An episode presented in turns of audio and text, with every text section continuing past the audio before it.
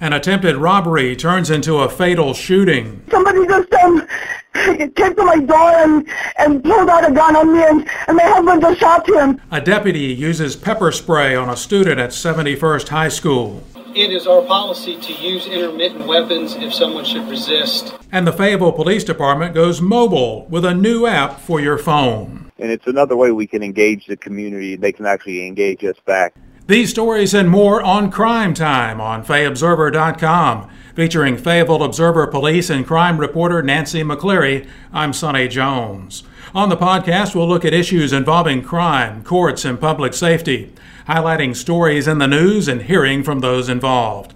And a reminder anyone we discuss who has been charged with a crime is presumed innocent until found guilty in a court of law. Let's get started. Rebecca Cuman was outside her home in the Family Lodge Townhouse Apartments on Netherland Drive on the night of Tuesday, January 30th. Police say she was approached by 51 year old Jerome Allen. The conversation turned dangerous when Allen showed a black handgun and demanded money. Inside the department, Cuman's husband, Dario Miranda, an active duty soldier, heard the commotion. He grabbed his gun, went outside to investigate. There he saw Allen with a weapon, trying to force Cuman into the residence. When Allen turned the gun toward Miranda, the soldier fired. Cuman then called 911. Fayetteville 911, what is the address of your emergency? Uh, hi, somebody just um, came to my door and, and pulled out a gun on me, and, and my husband just shot him. And he's coming here right now. Allen laid on the floor near the doorway of the apartment. He, he, he put the gun on me and he told me to go in. He wants to get all my money. My, my husband shot him. For the latest on this story, let's bring in the Observer's Nancy McCleary. Nancy, what can you tell us about the case, about the weapon that Jerome Allen, the man who was killed, used? Any charges brought by the district attorney? Um, the weapon that Jerome Allen was using appeared to be a handgun, but was in fact a pellet gun. It's hard to differentiate, uh, I'm told. Um, that's what the police have said. As for any charges being filed, the case was turned over to District Attorney Billy West, and he and his staff will make any decisions about whether charges should be filed.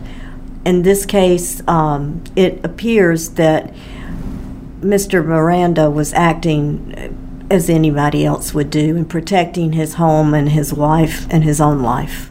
Another case in the news happened Wednesday, February 7th at 71st High School. That's when a Cumberland County Sheriff's deputy used pepper spray on a student.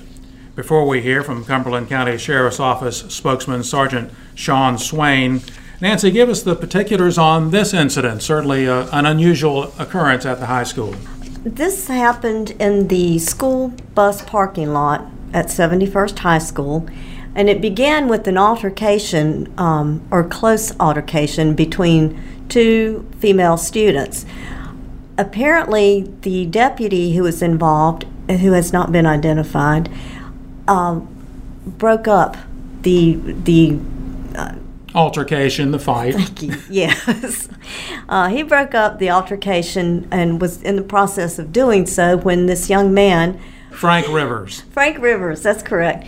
Um, Frank Rivers, for some reason, um, as the sheriff's office said, felt compelled to intervene um, into the actions, and that's when things went rather badly um, and resulted in the deputy pepper spraying Mr. Rivers. But the two students, as I understand, they complied with the officers at the, the time. Two, the two females did comply with the officers. Um, Mr. Rivers did not. Well, let's hear from Sheriff spokesman Sergeant Sean Swain about the officers' reaction and the force used in this instance. Because the deputy had to use pepper spray when subduing Mr. Rivers, an internal investigation will be done by the Cumberland County Sheriff's Office as policy states. It is our policy to use intermittent weapons if someone should resist us trying to affect our job. That is the level that he used. Cumberland County Schools would not say whether or not the student had faced any further disciplinary action or had been suspended. Well, Nancy, our next story comes from Robeson County. You know, how can playing loud music leave two men dead. Tell us that one. Early on the morning of Sunday, February 4th, Robeson County Sheriff's deputies were called to Cousins Mobile Home Park in Shannon. When they arrived, one man was dead, uh, shot to death.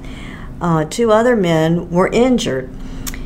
And it began as a loud, as a dispute over the loud music um, about 2 a.m. Sunday between 47 year old Scott Chavis and Dakota Chase Hunt, age 18. The two got into a confrontation. They walked away from their homes in the mobile home park, went about a quarter mile, and shot each other, it appears. Um, Dakota, Dakota Hunt's brother, Jody Lee Hunt, arrived at the scene after her- hearing the gunfire. Um, and investigators say that uh, Jody Hunt also fired, and he was um, injured in the in the shooting. Yeah, 47 year old Scott Chavis was pronounced dead at the scene. Dakota Hunt died as he was being driven in a private vehicle to a hospital. Anyone with information asked to call the Robeson County Sheriff's Office Homicide Division at 910 671 3100. The bodies of a Lumberton man and woman were found in a field near Fairmont on the afternoon of Tuesday, February 6th, and on Thursday, February 8th, four people have been charged with murder, kidnapping, and conspiracy. Nancy, tell us about this case. Apparently, someone was walking uh, south of Fairmont and saw two bodies in a field covered with weeds. Um, obviously, the sheriff's office was called and they did respond, and they don't know how long the bodies had been there. They they have been sent for autopsies to determine um, a cause of death. They were identified uh, this afternoon, Thursday afternoon, um, as 33 year old Ashley Nicole Smith and 31 year old Matthew Stephen McCrae. Um, they also have arrested four people. Um, and they're all from Lumberton, and they have been identified as Patrick Leon Gatlin, Jawan Montel Lewis, Tiffany Leanne Smith, and Anatrill Livia Ray. Um, all are charged with two counts of first degree murder, two counts of first degree kidnapping, and conspiracy, I believe. Did you get any inside information on how they came finding these people that have been charged in this case? I know that the news release that was sent over from Sheriff Sealey's office uh, indicated that there were like 80 officers um, at the federal, state, and local levels who were helping out um, in searching three residences, all belonging to these four people. Um, and they they helped to secure the scene and carry out, execute the search warrant, and it, that's pretty much how it came about. All righty. Let's move on to our next story. The FBI is searching for Andres Garza in connection with a major drug trafficking, trafficking operation that was run in Robeson County. Meanwhile, five Robeson County men who authorities say were involved in the operation near Maxton have been sentenced. That includes Mitchell Ray Locklear of Maxton, who the U.S. Attorney's Office says was the leader.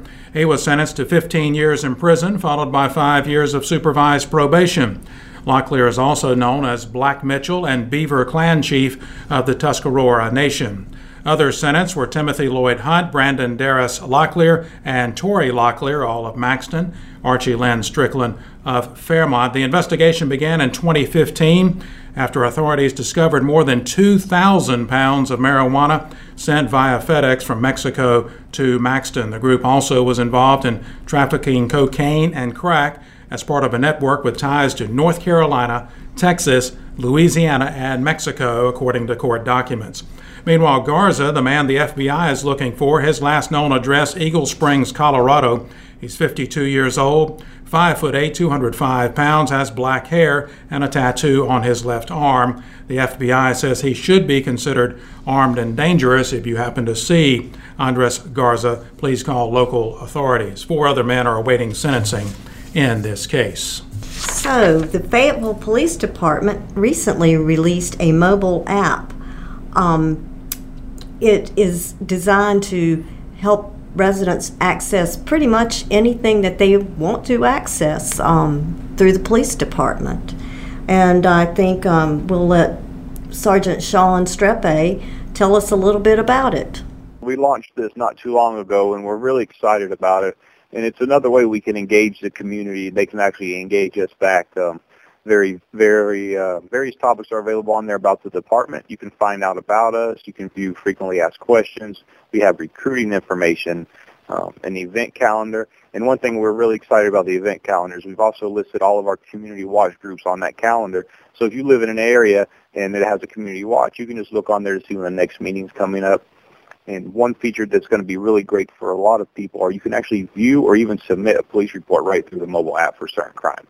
Streppe says it's just another way for the department to reach and interact with the public. It most definitely has, and we're just trying to stay connected. Um, we know a lot of people don't necessarily get their news through traditional means nowadays, so it's important for us to reach out in different methods to reach as many people as possible to keep them informed not only what's going on in their neighborhood, but what's going on in the, in the police department and the city as a whole.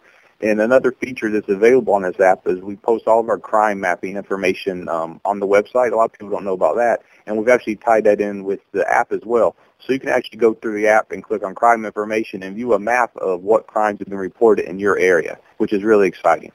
They just need to go to the App Store. It's available on iPhone and Android devices and type in FayPD, F-A-Y-P-D. I did, in fact, download it.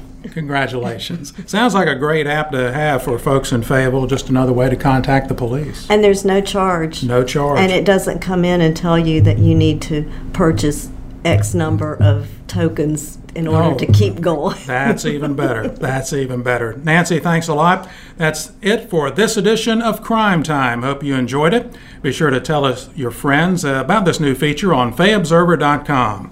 We welcome your comments and suggestions. You can reach Nancy McCleary by email at nmcleary at fayobserver.com or on Twitter at FO underscore McCleary. You can reach me, Sonny Jones, by email at sjones at fayobserver.com or on Twitter at FO Sonny Jones. Again, thanks so much for listening. Hope you'll tune in next time for the next edition of Crime Time.